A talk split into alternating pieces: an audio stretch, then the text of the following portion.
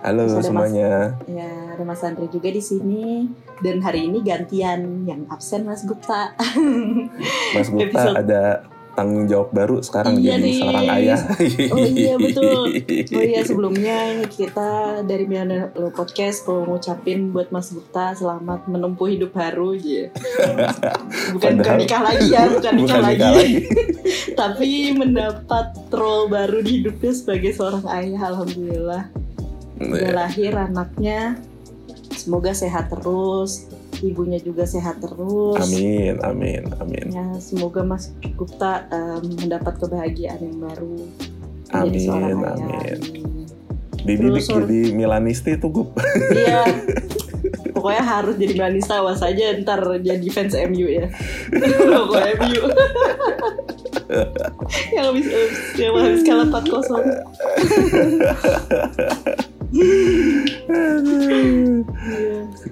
Menarik, sorry banget. menarik. Eh, episode lalu harus absen karena kesibukan pribadi. Sorry banget nggak bisa kirim voice note juga. Gitu. Jadinya gimana nih Mas? Kemarin apa aja yang dibahas?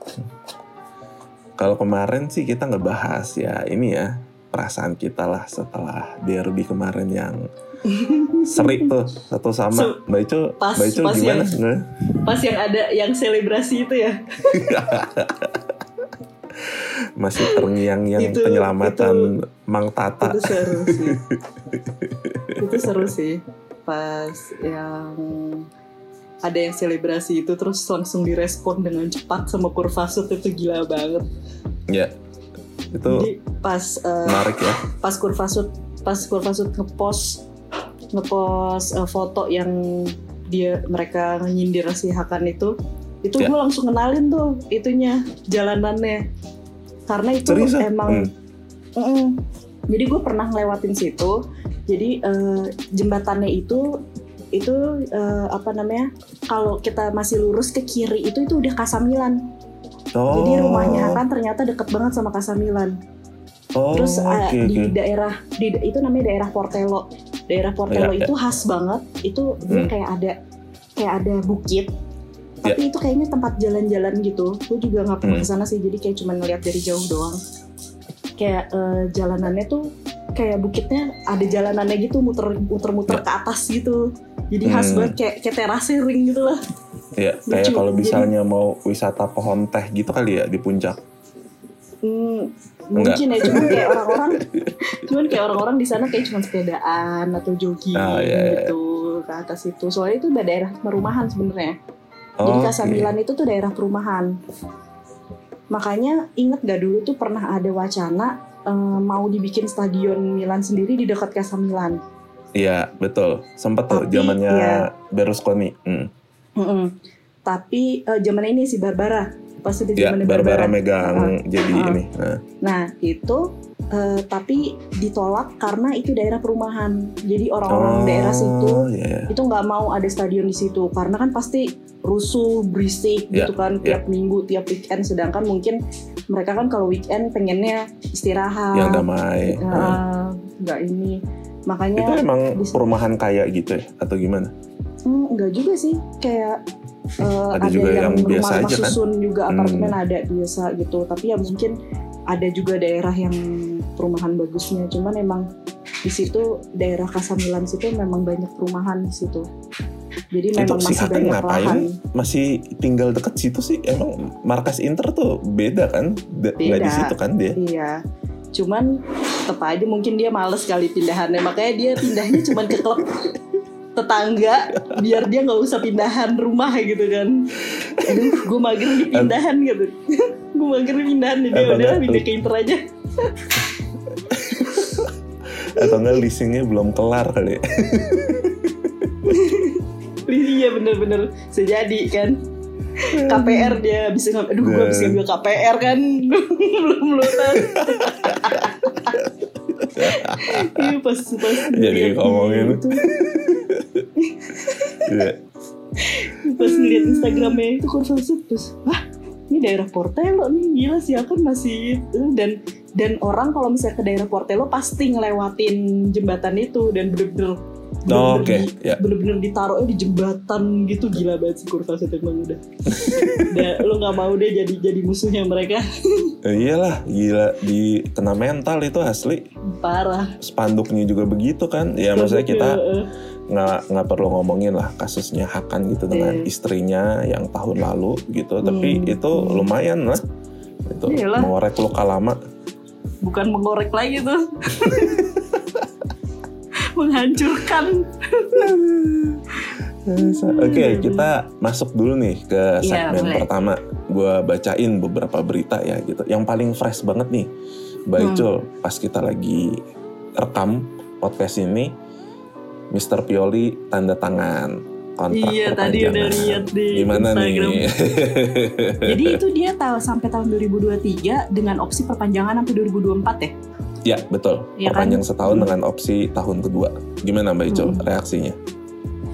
Eh, itu sebenarnya nice movement banget sih maksudnya eh, mungkin Gazidis sama Maldini nggak mau gegabah juga maksudnya kan Ya. takutnya ntar di 2023 maksudnya ada ada yang hal-hal yang nggak diinginkan gitu kan maksudnya ada Betul. penurunan performa atau gimana Hmm. jadi mungkin mereka masukin optionnya itu ya kalau misalnya bagus kita perpanjang kalau nggak bagus ya udah bisa di-cut kapan aja gitu kan Ya. jadinya Apakah Oh, ini jadi sinyal nih terhadap perpanjangan kontrak pemain yang lain gitu kan pelatih udah nih nah kan ada Hmm. beberapa Hmm. pemain yang kontraknya masih hmm, gimana Mbak Tapi- ngeliatnya? Nih tapi gue baca si gue baca si Casey tuh sebenarnya pengen banget stay di Milan. Ya. cuman agennya nih lagi-lagi yang yang rusuh nih katanya. Mata duitan ya? Iya. Pengennya dia ke in- pokoknya minimal gajinya 9 juta euro gila sih. 9 Mungkin juta sih jauh ya too menurut much gua mah sih. Nggak mungkin nggak mungkin diperpanjang kalau misalnya tetap minta segitu justru Romagnoli yang kema minggu lalu ya si agen Iya. gendut datang ya untuk memulai perpanjangan kontrak Romagnoli Iya, soalnya soalnya di situ Romagnoli udah udah ngasih ultimatum kan.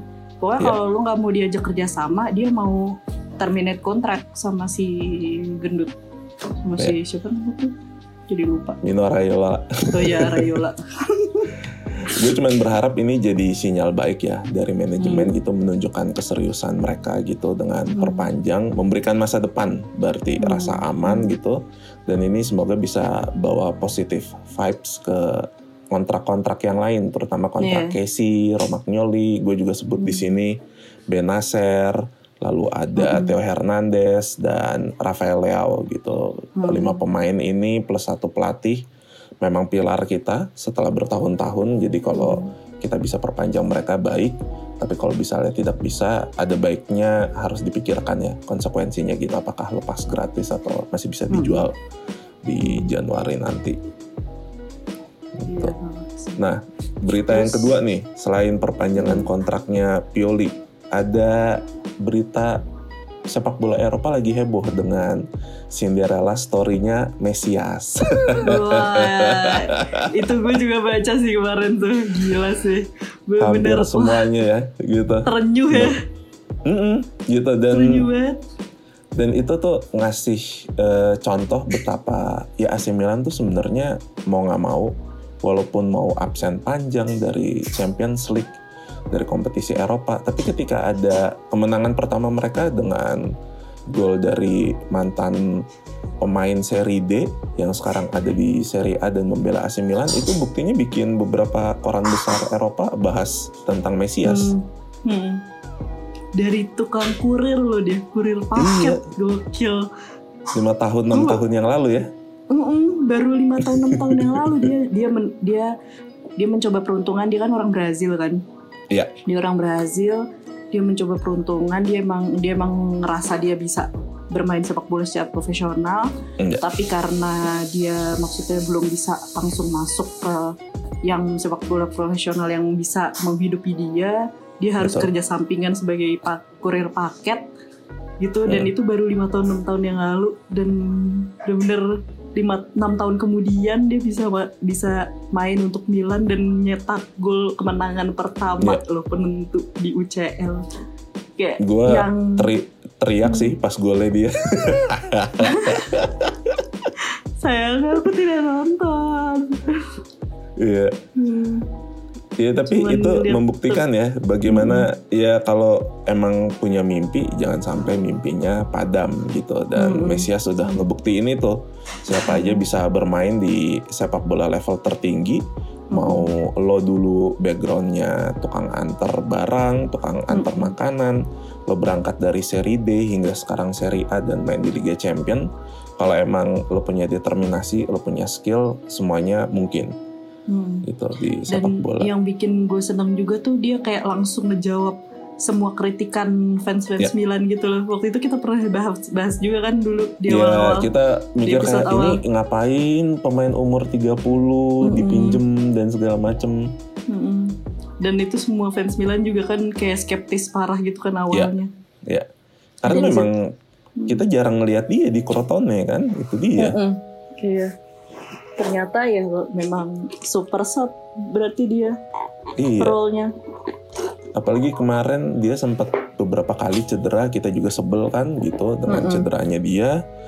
Kita juga nggak pernah lihat dia main dari awal musim, tapi tiba-tiba di pertandingan hidup dan mati. Liga Champion eh dia malah nyetak gol kemenangan bermain dengan di sisa 25 menit terakhir gitu dia malah bisa bikin Milanisti merasakan kembali ya kemenangan pertama kita di Liga Champion. Dan sekaligus benar-benar Nah berita berikutnya nih mm-mm.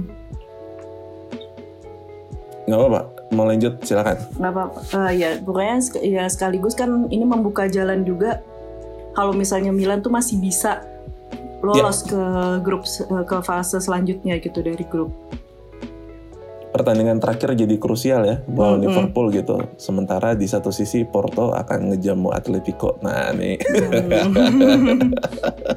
Hmm. aura-auranya gimana nih? ya banyak berdoa aja lah ya ya kita jangan bahas sekarang lah gitu. Nanti ada Mm-mm, waktunya kita mm. akan bahas itu Siap, ketika siap. pertandingannya udah deket. Mm-mm. Nah ini yang terakhir ya dari Mm-mm. Tuto Sport, Pioli sudah siap menyambut kembali lini pertahanan krusialnya. Dinamik duo Mike Nan dan Tomori katanya. Wah gimana nih Mm-mm. Mbak Icul? tadi pas banget juga udah baca nih si pas ngelihat pas ngelihat Mike Nan udah udah balik alhamdulillah karena eh, pas ngelihat eh, jujur aja kan pas Fiorentina gue nggak nonton kan nggak bisa Ya. nonton tapi ngelihat highlightsnya itu dua gol itu kesalahan Tatarusanu Ya, ya. dan itu gol pertama itu kesalahan Tatarusanu yang udah pernah dimarahin sama Care padahal di match-match sebelumnya dia kebiasaan banget tuh kayak gitu dia kayak Ya. mau mantulin bola dulu baru dia mau tangkep gitu loh Ya, ya. iya kan jadinya Ya. bener kan akhirnya blunder gitu loh Kecolongan, bener hmm. kayak kecolongan gitu loh blundernya parah banget. Karena itu itu bad habit dia banget gitu loh. Kayak gitu. Ya. bukannya bola itu harusnya langsung ditangkap tapi dia tuh kayak pengen eh, biar itu bola mantul. Dulu baru dia tangkap emang sih lebih lebih lebih mungkin buat dia biar lebih mantep gitu tangkepannya. Cuman kan Ya. itu bahaya banget gitu. Begitu Betul, backnya betul. itu nggak bisa nge-cover langsung dicolong gitu aja dari dari dari bawah gitu sama Fiorentina Ya. udah langsung jadi gol gitu itu bahaya banget di depan gawang kayak gitu Yang terus yang gol yang gol ketiga juga kesalahan dia gitu kan ya betul, betul. Kayak, Ada dua wah, blundernya. Heeh. makanya pas tadi baca Mike Nan kembali alhamdulillah nggak sakit kepala lagi si Kier seenggaknya Iya tuh Gimana menurut lu, Mas? yang ini yang mengejutkan adalah Mike McNan bisa ya mangkas gitu recovery dia dari 10 minggu ke 6 minggu. Nah, tuh gue Hmm. gue yang bingung di situ adalah tim medis Milan kah yang berperan penting, pemainnya kah yang memang determinasinya tinggi gitu hingga dia menambah Hmm. porsi rehabilitasinya hingga dia bisa fit atau apa nih gue belum baca sih ya gitu belum ada juga ceritanya seperti Hmm. apa gitu tapi kalau memang ini ternyata Hmm. hasil kerja tim medis Milan ya luar biasa gitu kita akhirnya Hmm. pertama kali nih ngerasain pemain absen bisa balik lebih cepat gitu Mm-mm. biasanya malah jadi lebih lama ya. Iya, Dari soalnya ada beberapa kemudian yang ternyata tahunnya udah berakhir nih. Dia mereka nggak bakal main lagi. Giroud nggak bakal main lagi 2021. Tadi gue udah baca beritanya. Lalu ada Hmm. Ante Rebic, dia juga akan nggak bakal main di sisa 2021. Gitu. Itu sesuatu yang masih abu-abu ya gitu antara Hmm. tim kerja medis Milan udah lebih baik atau memang Hmm. determinasi pemainnya nih untuk sembuh. Kalau gue lebih percaya determinasi pemainnya sih kalau ngelihat cara mainnya dia ya maksudnya. Dia mungkin wah dan mungkin di awal-awal kemarin kan Tata Rusano sempat bagus banget kan performanya. Mungkin kan dia Ya, deg-degan juga dong. Wah gue jangan sampai keambil nih spot eh, first goalinya kan. First goalkeepernya kan karena krusial banget gitu loh kalau kiper tuh. Ya. Ya. sekali lo misalnya cedera ternyata reserve-nya jauh lebih bagus nunjukin performa bagus ya bisa kegeser kapan aja gitu kan Ya, dan kita udah misalnya- berapa kali ngelihat kisah kayak gini kan. Christian Abiati dulu ngegeser Sebastiano Rossi kan Mm-mm. juga seperti itu, iya betul gitu. Mm-mm. Jadi Mike Magnan, Tomori kembali. Nah, Hmm. gimana nih Mbak Ecil ngelihat Tomori? ya Tomori udah deh jangan cedera lagi ya dek Atau jangan sakit atau, kepala atau jangan berangkat ke internasional? iya udah deh jangan ada yang pada berangkat internasional ya lo semuanya loh hampir banyak banget kan pada yang Ya. Calabria selalu selalu cederanya kalau lagi itu di timnas Itali Betul, betul. Gitu. Lalu Benacer juga sempat juga kan Iya. ngalamin kram dan segala macam makanya dia waktu bermainnya juga di ini dibatasin sama Pioli Hmm. gitu. Itulah. Jadi gue setuju banget tuh statementnya Klopp ya beberapa minggu yang lalu yang habis kita break internasional dua minggu terus dia secara statement terbuka dia bilang saya benci banget international break. Nah gue juga setuju dengan yang itu gitu. Klopp sendiri ya sistemnya sama Pioli walaupun Pioli menerapkannya nggak sesaklek Klopp ya gitu tapi kita kan juga Hmm. sama-sama main gegen pressing gitu kita Iya. sama-sama high defense line terus kita juga menekan pemain lawan mulai dari lini tengah gitu jadi ya makanya stamina jangan sampai kemudian cedera dan segala macem nih yang penting gitu. Karena sebenarnya kan ya yang yang repot ya bakal klubnya sendiri kan kalau misalnya in- di international club ya di international break mereka sampai kenapa-napa gitu loh. Yang repot ya, Ya. pusing pelatih klubnya lah. Yang ngegaji siapa? Ntar juga kalau cedera yang repot tim medisnya siapa kan? Klubnya juga yang repot akhirnya. Iya. Makanya, aduh, jadi kita menyambut kembali Mike Nan dan Tomori. Semoga sehat selalu di sisa tahun 2021 ya. Karena kita masih punya bulan Desember sebenarnya Iya. buat pertandingan. Hmm. Terakhir pertandingan tanggal berapa ya? Belum lihat. Kayaknya setelah Sassuolo tuh kita masih ada main deh ya, seingat gua.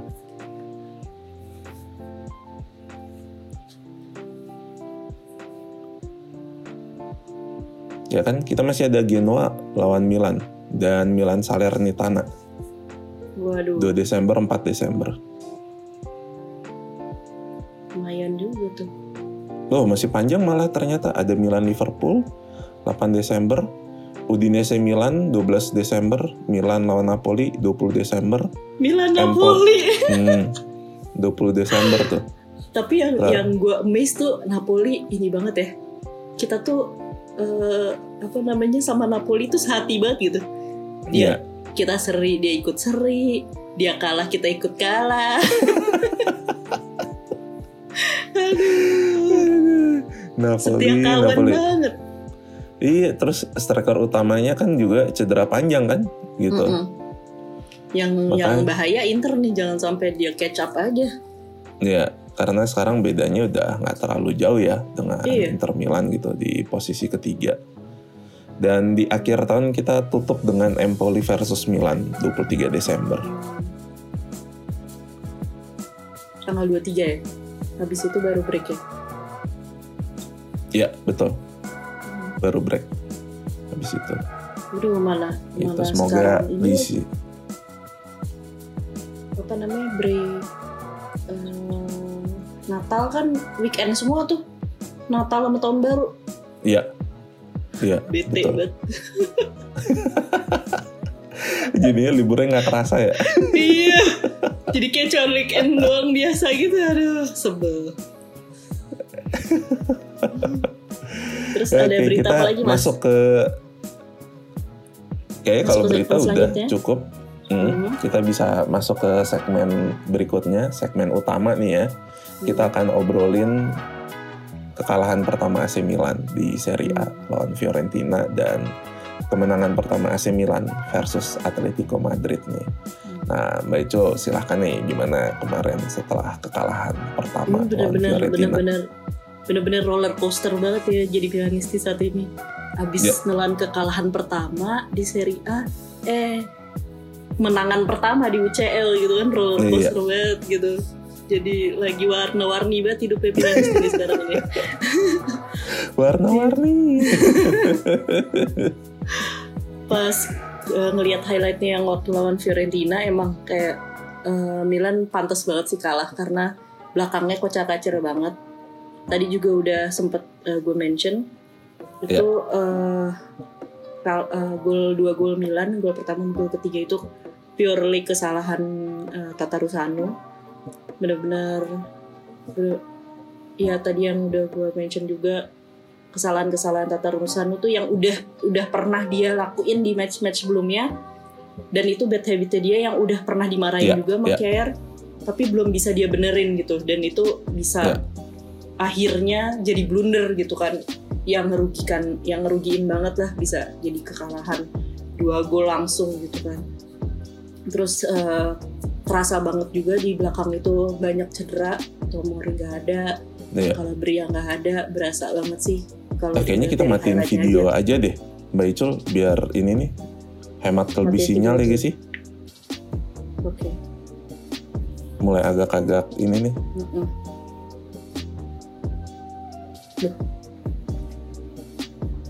Mati.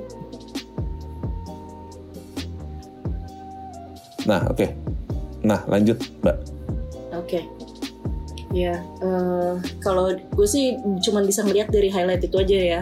Karena kebetulan gak nonton. Kalau dari lu gimana mas Halo? yang ngeliat pertandingan penuhnya? Halo?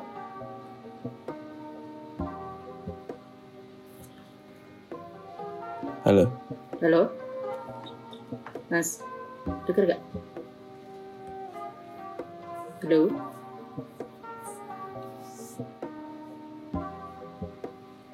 Tes tes. Halo. Ya, udah, udah Udah, masuk. udah. Mm-mm. Udah. Ya, ya tadi jadi kalau gue cuman bisa ngeliat dari sebatas highlight sih itu aja. Jadi menurut Hmm. lu gimana mas? Lu kan yang nonton pertandingannya nih. Gue kalau gue nonton pertandingannya dan itu Hmm. selalu ya, Mbak Icul, eh, Hmm. apa yang terjadi setelah international match kelihatan Hmm. kok pemain kita capek banget. Kelihatan Gitu. banget ya. Hmm. Iya, semangatnya, determinasinya gitu. Kita bisa ngebalap sampai 3 gol itu ya murni Ibrahimovic memang lagi ngamain aja di international match kemarin. Hmm. Hmm. gitu jadi dia bisa bangkitin semangat tim tapi kalau yang lain gue melihatnya sih ini bukan permainan Bukan. terbaik AC Milan dan mereka Hmm. memang patut kalah gitu terlepas dari Hmm. dua blunder Tatarusanu Hmm. lalu penampilan Theo Hernandez yang lagi-lagi menurut gue juga lumayan ceroboh gitu dia kayaknya Hmm. memang sepercaya diri itu tanpa saingan di back di back sayap kiri Hmm. gitu apalagi kemudian melihat si Tore itu nggak bisa kayaknya ya ngimbangin dia gitu nah itu menjadi salah Hmm, satu hmm, tuh hmm. yang bikin dia tuh nggak bisa ngejaga tingkat konsistensi permainan dia gitu Hmm. nah kalau gue sih itu emang selalu masalahnya di situ jadi kalau memang Pioli lanjut musim depan gue rasa Hmm. dia harus bisa menyiapkan ya menyiapkan strategi baru gitu uh, Hmm. untuk menghadapi masalah jeda international match ini gitu Hmm. either dia kemudian banyak menggunakan subsnya atau dia kemudian banyak uh, depth kedalaman squad itu dimanfaatkan gitu jadi dia harus gunakan uh, apa sisa pemain yang ada dan semoga kualitasnya semakin lama semakin meningkat gitu jadi gap antara tim Hmm. utama dengan tim cadangan itu nggak terlalu jauh gitu. Kalau gue sih itu. Hmm, terus iya, kemenangan pertama gimana Mbak Icul?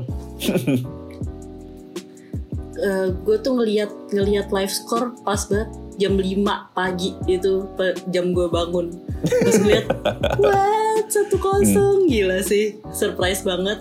Tapi sebenarnya surprise gak surprise sih karena di Hmm. leg pertama pun sebenarnya Milan itu udah udah bisa menang juga lawan Atletico. Cuman kan ya kita tahu sendiri apa yang Ya. terjadi kan waktu di leg pertama tuh waktu di Ya. San Siro Wasit brengsek. wasit brengsek kan gitu maksudnya jadinya surprise nggak surprise sih jadi mungkin kalau gue ngelihat de- di highlightnya pun eh, Milan lumayan mendominasi pertandingan dan Ya, Casey ya. Casey Casey juga lagi yang pada saat itu jadi match MVP kan ya dia betul. juga eh, mendominasi lini tengah banget lagi determinasi tinggi mungkin dia pengen membuktikan oke gue harus perpa- diperpanjang nih kontraknya gitu kan Ya. dan eh, golnya juga golnya juga asis dari dia cantik banget umpan lambungnya gitu jadi Dan pakai kaki kiri tuh. iya surprisingly Surprisingly ya. Dia ternyata bisa kakinya bot ya. Cuman nggak pernah dia pakai aja ya kan jarang banget biasanya dia Iya. kalau misalnya nekuk nekuk eh, apa namanya mau ngegocek gitu pasti selalu ke kanan ke kanan ini ke kiri ternyata bisa juga dia gitu kan Betul, betul. Harus- Dan harus. itu salah satu movement yang bagus ya proses Mm-mm, golnya. Lo mm-mm, lihat ya. mm-mm. iya lihat kalau dari highlight kelihatan Iya, makanya kayak wah surprisingly. Maksudnya biasanya itu dia udah kebaca gitu loh kalau misalnya orang yang maksudnya lawannya udah mempelajari gaya mainnya dia gitu kan. Soalnya kalau misalnya lagi dia kan kayak eh, kayak badak gitu kan kalau misalnya Betul. ini dribbling bola gitu kayak badak eh, dia ini dia persisten ke depan gitu tapi pasti langsung di ditekuknya ke kanan ke kanan mulu gitu umpan jauh atas sekarang lumayan dia udah bisa ke kiri Iya, betul. gitu dan eh, ya tadi kita udah mention juga mengenai Mesias kayak mantep banget sih dia Halo. dia eh, the right man in the right place juga gitu kan di tengah Nah, headernya langsung gol wah mantap Ya. kalau lu gimana Gue tadinya sempat ke- nonton Gue gue pi gue pikir tadinya itu yang ngegolin Ibrahimovic tau gak? oh iya tapi soalnya gue kameranya lagi di, di foto zoom gitu kan. foto-fotonya nah, Iya. Lo lihat ini ya fotonya Ibrahimovic udah senyum duluan ya. iya iya kayak dia udah tahu gitu bakal gol Bakal gol. kayak banyak yang nulis kan proud father proud father makanya. gitu Iya, kayak gue kalau eh, ngeliat dari Iya. Kocak banget tuh asli foto-fotonya dasar. Hmm. Kalau dari sisi permainan sih, Mbak, gue ngelihatnya ya gitu. Hmm. Eh, hmm, Milan bermain cukup sabar pada hari itu gitu. Hmm. Jadi mereka tidak lagi gerasa gerusu. Mereka kelihatan nyimpen tenaga, tapi memang untuk kualitas cadangan ya, kualitas cadangan dengan kualitas pemain utama jauh banget sih gitu. Ketika hmm, gue sempat ngobrol kan tuh di grup sama Gupta, gue bilang hmm. si Gup apa eh, gue sakit mata lihat Krunik main di kiri. Asli dia tuh setiap kali jadi eh, Brahim kan sekarang udah kembali ya ke performa terbaiknya gitu. Hmm. Mulai dari speed dia, gocekan dia dan dia kan Mm. selalu teknik dia tuh kelihatan bercahaya ya. Semakin Mm-mm. rame orang tuh dia justru malah gue lewatin loh semuanya Hmm, gitu. hmm, hmm, hmm. model Nah, kakak ya Kemarin itu gua- lumayan Iya betul. Wah, ah, jadi Heeh. emang pas gue kayak tuh berapa kali ngeliat orang dia makin Heeh. Iya. Lo pasti ngeliat Makin- kompilasinya dia kan yang lawan Iya. Atletico. Mm-mm, Heeh. gitu dan itu tuh sering kali kemudian ketika bolanya udah nyampe di sepertiga lapangan dioper ke kiri kroniknya delay lagi gue yang kayak aduh nih orang bener-bener ya emang kronik bukan pemain sayap gitu gue juga memahami itu gitu Hmm. tapi Hmm. mungkin Pioli mesti lebih kreatif kali ya untuk bisa Mm-mm. melihat gitu solusinya apakah kemudian kan sebenarnya bisa Torre main di kiri kita bisa do- kita mungkin udah mesti coba kali ya si Theo Hernandez itu kalau didorong ke sayap seperti apa Hmm. Jadinya 4-3-3 Gitu. gitu, maksud lu ya?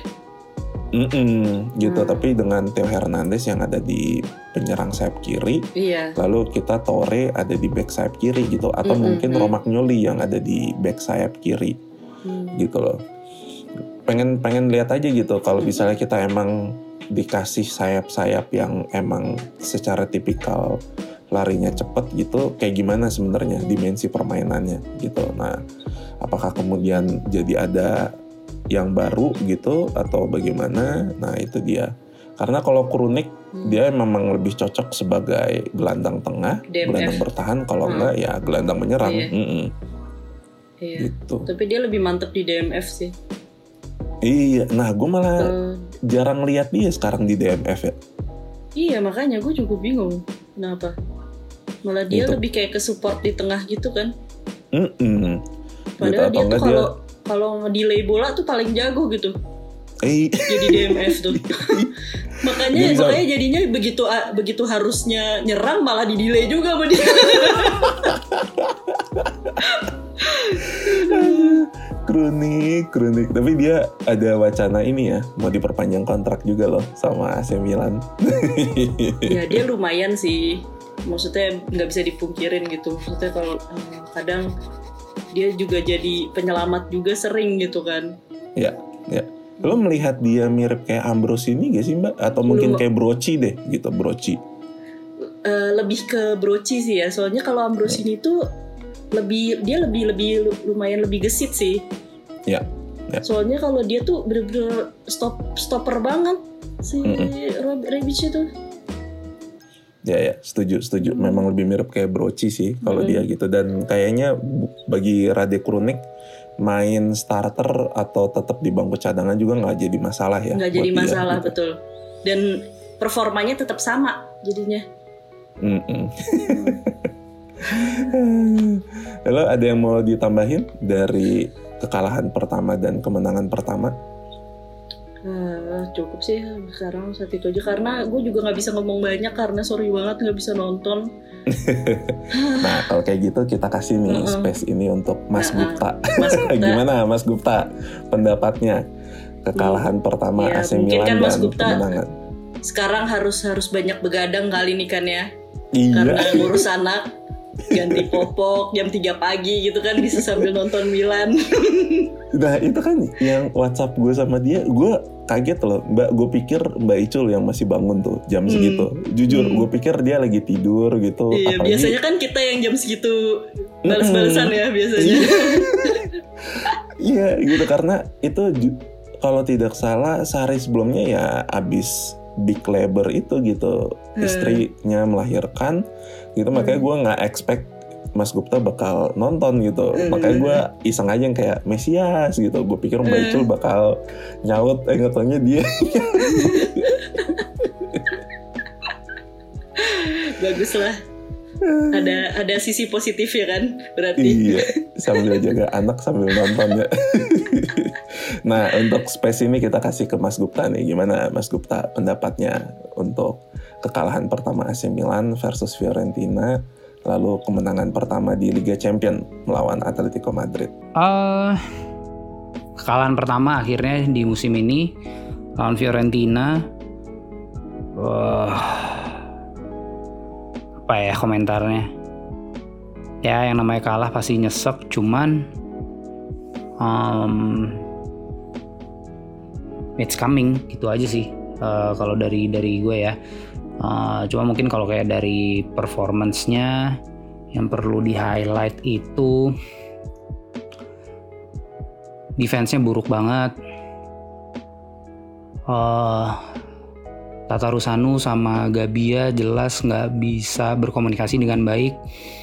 yang pada akhirnya pada saat bola spill jelas salahnya Tata Rusanu uh, Gabia merasa dia tidak langsung buang bola itu uh, karena mikir Tata Rusanu akan uh, second attempt buat nangkep bolanya uh, yang akhirnya bisa dimanfaatkan sama Fiorentina dan ya pada akhirnya Tata Rusano menyalahkan Gabia. Kemudian untuk gol Vlahovic juga eh, koordinasi antara Simon Kier sama Gabia nih kayak hmm, kurang baik ya gitu. Walaupun memang banyak orang yang lebih menyalahkan Gabia tapi ya uh, Kier juga majunya kurang cepat jadinya uh,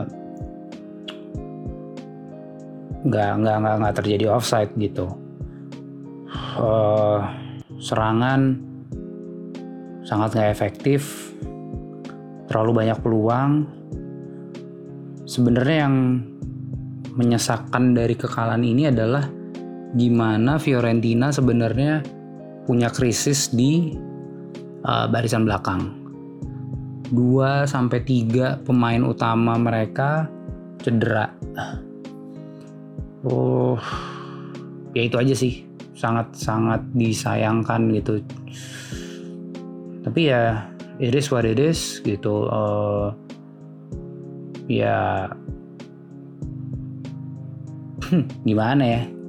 Ya uh, pada akhirnya memang kalau menurut gue kita nggak bisa berharap selalu menang uh, atau berharap kayak kita jadi di invincible kayak di eranya Capello uh, winning streak atau setidaknya uh, no lose streak itu uh, bisa terus terjaga akan sangat senang banget. Cuman ya pada akhirnya yang namanya liga kayaknya kita nggak bisa deh berharap kayak punya catatan yang sempurna gitu.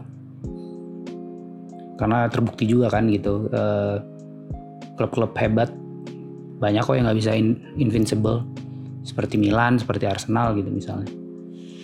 Ya ya gitulah. Mengecewakan banget. Cuman ya uh, memang harus terjadi kayaknya. Gitu. Semoga ke depannya uh, bisa belajar aja sih dari dari dari pertandingan ini gitu. Jangan malah ini jadi kurva yang menurun gitu. Itu aja sih kalau dari gue tentang Fiorentina Milan kemarin. Nah sekarang kalau kita bahas tentang kemenangan pertama AC Milan di Champions League lawan Atletico Madrid. Uh, a well deserved win. Uh, sebuah balas dendam yang menyenangkan.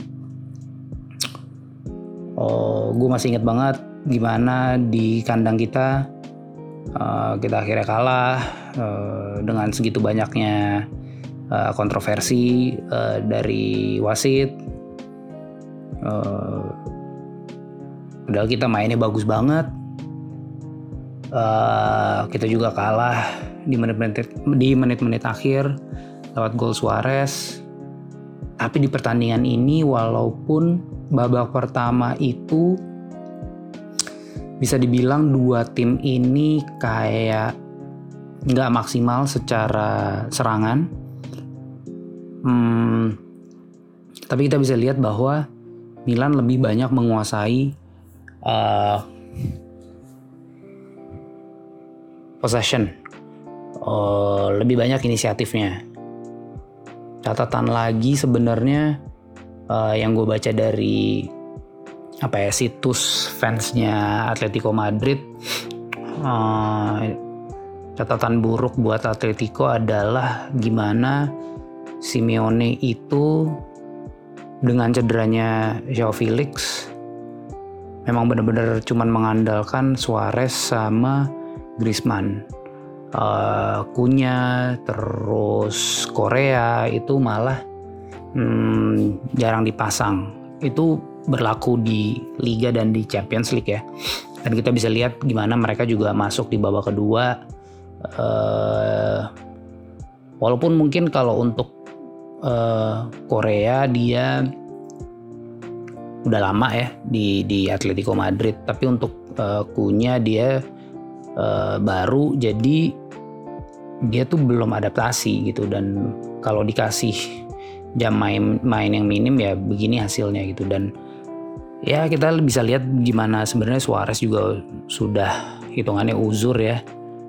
Uh, di sini dia passingnya kalah sama Tatarusanu bayangin penyerang kalah sama kiper. Uh, nggak dikasih nggak dikasih space sama sama Kier. Tampil sangat eksepsional. Kalulu juga sangat luar biasa. Uh, gue beneran gak sabar sih lihat Kalulu di saat nanti di umur yang udah mateng akan jadi kayak apa gitu.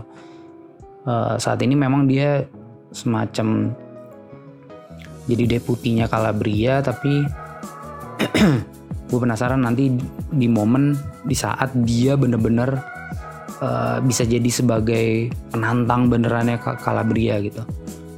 Gue nggak bilang Calabria lebih buruk. Calabria memang pantas untuk jadi pemain utama, tapi gue nggak sabar di saat nanti Pioli harus pusing mikirin gue mainin Calabria atau Kalulu ya gitu. Uh, ada satu momen yang gue suka banget lihat Kalulu waktu Theo Hernandez itu kalau nggak salah di babak pertama Theo Hernandez uh, kasih umpan. Tapi kalau kata komentator Indonesia umpannya terlalu deras. Uh, jadi beneran kayak dari sisinya Theo Hernandez terus ke sisi sayap kanan. Uh, yang kalau dari dilihat di TV itu bola memang uh, udah menuju untuk uh, ke sideline udah akan jadi throw in tapi kalau lu lari aja terus tuh. Dia tetap kejar bolanya ya walaupun memang uh, nggak nggak nggak nggak menjadi sebuah peluang emas atau nggak ataupun gol gitu ya. Tapi uh, gue suka banget lihat gimana dia ngototnya. Terus uh, Romagnoli juga solid. Uh, Griezmann sama Suarez tuh bukan tipe penyerang cepat. Jadi cocok nih Romagnoli dengan Kier ya. Uh, jadi ketidakhadiran Tomori sebenarnya masih sangat bisa uh, diatasi sama duo duo back ini duo back tengah ini. Kemudian Tonali, Casey luar biasa banget. Casey bisa matiin uh, Rodrigo De Paul dan gimana kita bisa lihat De Paul segitu frustrasinya berapa kali dia merasa dirinya di fall tapi ya memang uh, covering, interception, tackling yang bagus dari Casey.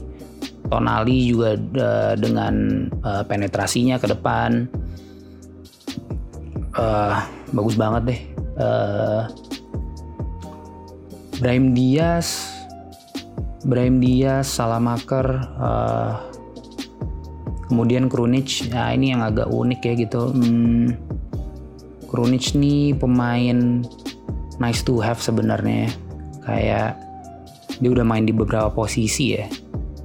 Pernah jadi uh, mengisi double pivot. Pernah jadi ngisi AMC posisinya Brahim Diaz. Sekarang jadi sayap kiri.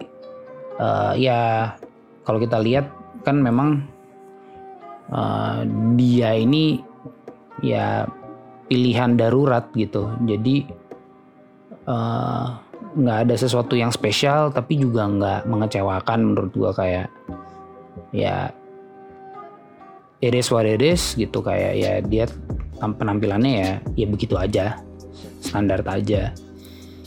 Kemudian uh, Jiru nih agak mengecewakan. Uh, sepertinya dia memang masih belum terlalu padu dengan uh, gayanya Milan sayangnya. Tapi ini juga terpengaruh dengan karena dia cedera ya dan di bawah kedua dia cedera juga. Sepertinya hamstring. Hmm, Ibra masuk. Uh, Benacer masuk. Bakayoko masuk babak kedua. Uh, siapa lagi ya jelas lah yang golin. Junior Mesias uh, luar biasa banget. Dia juga mainnya uh, banyak gocekan-gocekan banyak penetrasinya dia yang akhirnya berujung ke fall. Uh, kalau dilihat golnya gimana Casey dari uh, paruh lapangan kita. Uh, Mesias di dekat uh, tengah.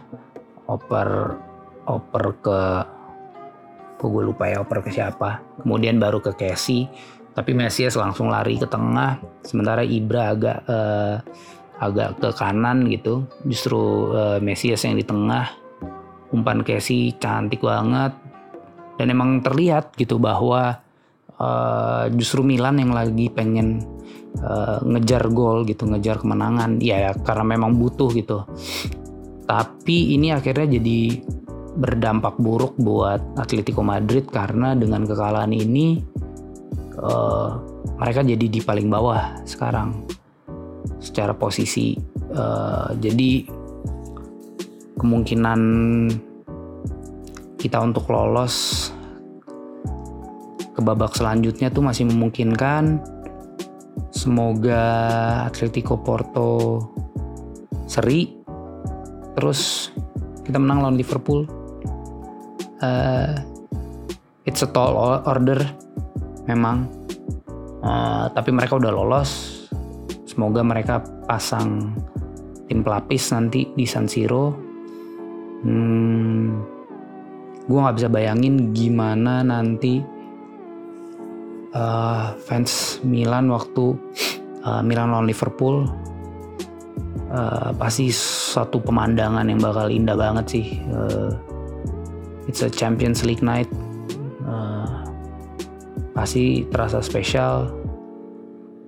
Uh, apa ya gue sih berharap kita bisa menang bisa lolos bisa dapet duit ya kan lumayan lah buat uh, winter ini winter transfer bisa beli penyerang mungkin atau buat penggantinya Baloture gitu ya. Gitu um, itu sih catatan gue untuk uh, pertandingan Atletico Madrid lawan Milan. Kita bisa lihat gimana di uh, kedua leg gitu ya uh, home and away bahwa ya Milan yang mainnya lebih bagus. Uh, untungnya kali ini yang mainnya lebih bagus yang berhasil menang. Forza Milan. Mungkin sedikit Milan Sassuolo nih gimana? Ganza Solo bisalah menang dengan kembalinya Mike Nan dan Tomori harusnya sih bisa. Dan Tomori. Uh, di sisi depan uh, Leo masih masih absen ya? Leo masih absen ya kalau kemarin katanya sih dia fatigue ya gitu dia kelelahan sekali uh. gitu makanya dia nggak main uh. lawan Atletico gue sih berharap dia bisa main gitu jadi uh, kita okay. sisi kiri gitu bisa ada ini ya bisa hidup tapi, lagi Uh, tapi Salamaker ditaruh di situ menarik juga loh kemarin. Mm -mm. Wah, oh tadi kelupaan ngebahas Cellmakers yang selebrasi dia pas iya. uh, saat ini Atletico itu sampai di ini loh, sampai sampai di post sama ketua Kurvasut Milan loh. Mm -mm. Videonya. Wah, Kaderisasi sukses. mantep sih, mantep, mantep, mantep. Selbakers, yeah. gue suka gaya lo. ya, gue juga suka gitu. Ada beberapa momen di pertandingan itu yang dia ngasih unjuk kalau kita tuh nggak kalah sama Atletico yeah. gitu. Dan itu yang uh -huh. bad boy bad boy gitu tuh ingetin gue kayak yeah. ini tuh gak si si Dorf juga kan sebenarnya kayak gitu. Terus uh -uh. Gattuso juga seperti uh -uh. itu. Uh -uh. Ya gak sih? kayak kayak kita tuh udah lama tidur gitu loh kayak Ya. udah ja, udah dari dulu tuh kayak beberapa pas pas lagi musim-musim jelek Milan itu tuh kayak nggak ada gitu loh pemain yang kayak gitu yang berkobar-kobar semangatnya Hmm. gitu bener-bener yang wah pas ngelihat ininya sampai dijadiin gif lah sama orang-orang di Twitter gitu kan Iya. mantep banget nih orang Salah Terus- maker nih. Ngelihat ngelihat di storynya Leo juga kan bener-bener wah Milanista sejati katanya gitu kan katanya Leo Semoga ya di sisa tahun 2021 nih Salmaker mainnya makin konsisten, gol dan assist makin banyak. Amin. amin amin amin Oke, itu aja Iya. dari kita. Terima kasih semuanya yang udah nonton, terus udah share podcast ini. Gitu, ini Dengerin. udah episode yang banyak ya kita. Iya ini udah episode berapa sih? Sampai low strike gitu. Antara ke 11 atau ke 12 mbak. Oh, oke. Oke oke oke. Gitu. Gila kasih udah buat dua digit semuanya. iya. Dukung dukung kita terus ya guys. Iya. jangan lupa Jangan- di like ditonton. Didengarkan dengan seksama di share di semua sosial media Iya. ya Oke, sampai jumpa di episode berikutnya. Sampai Podcast jumpa. signing off. Forza Milan.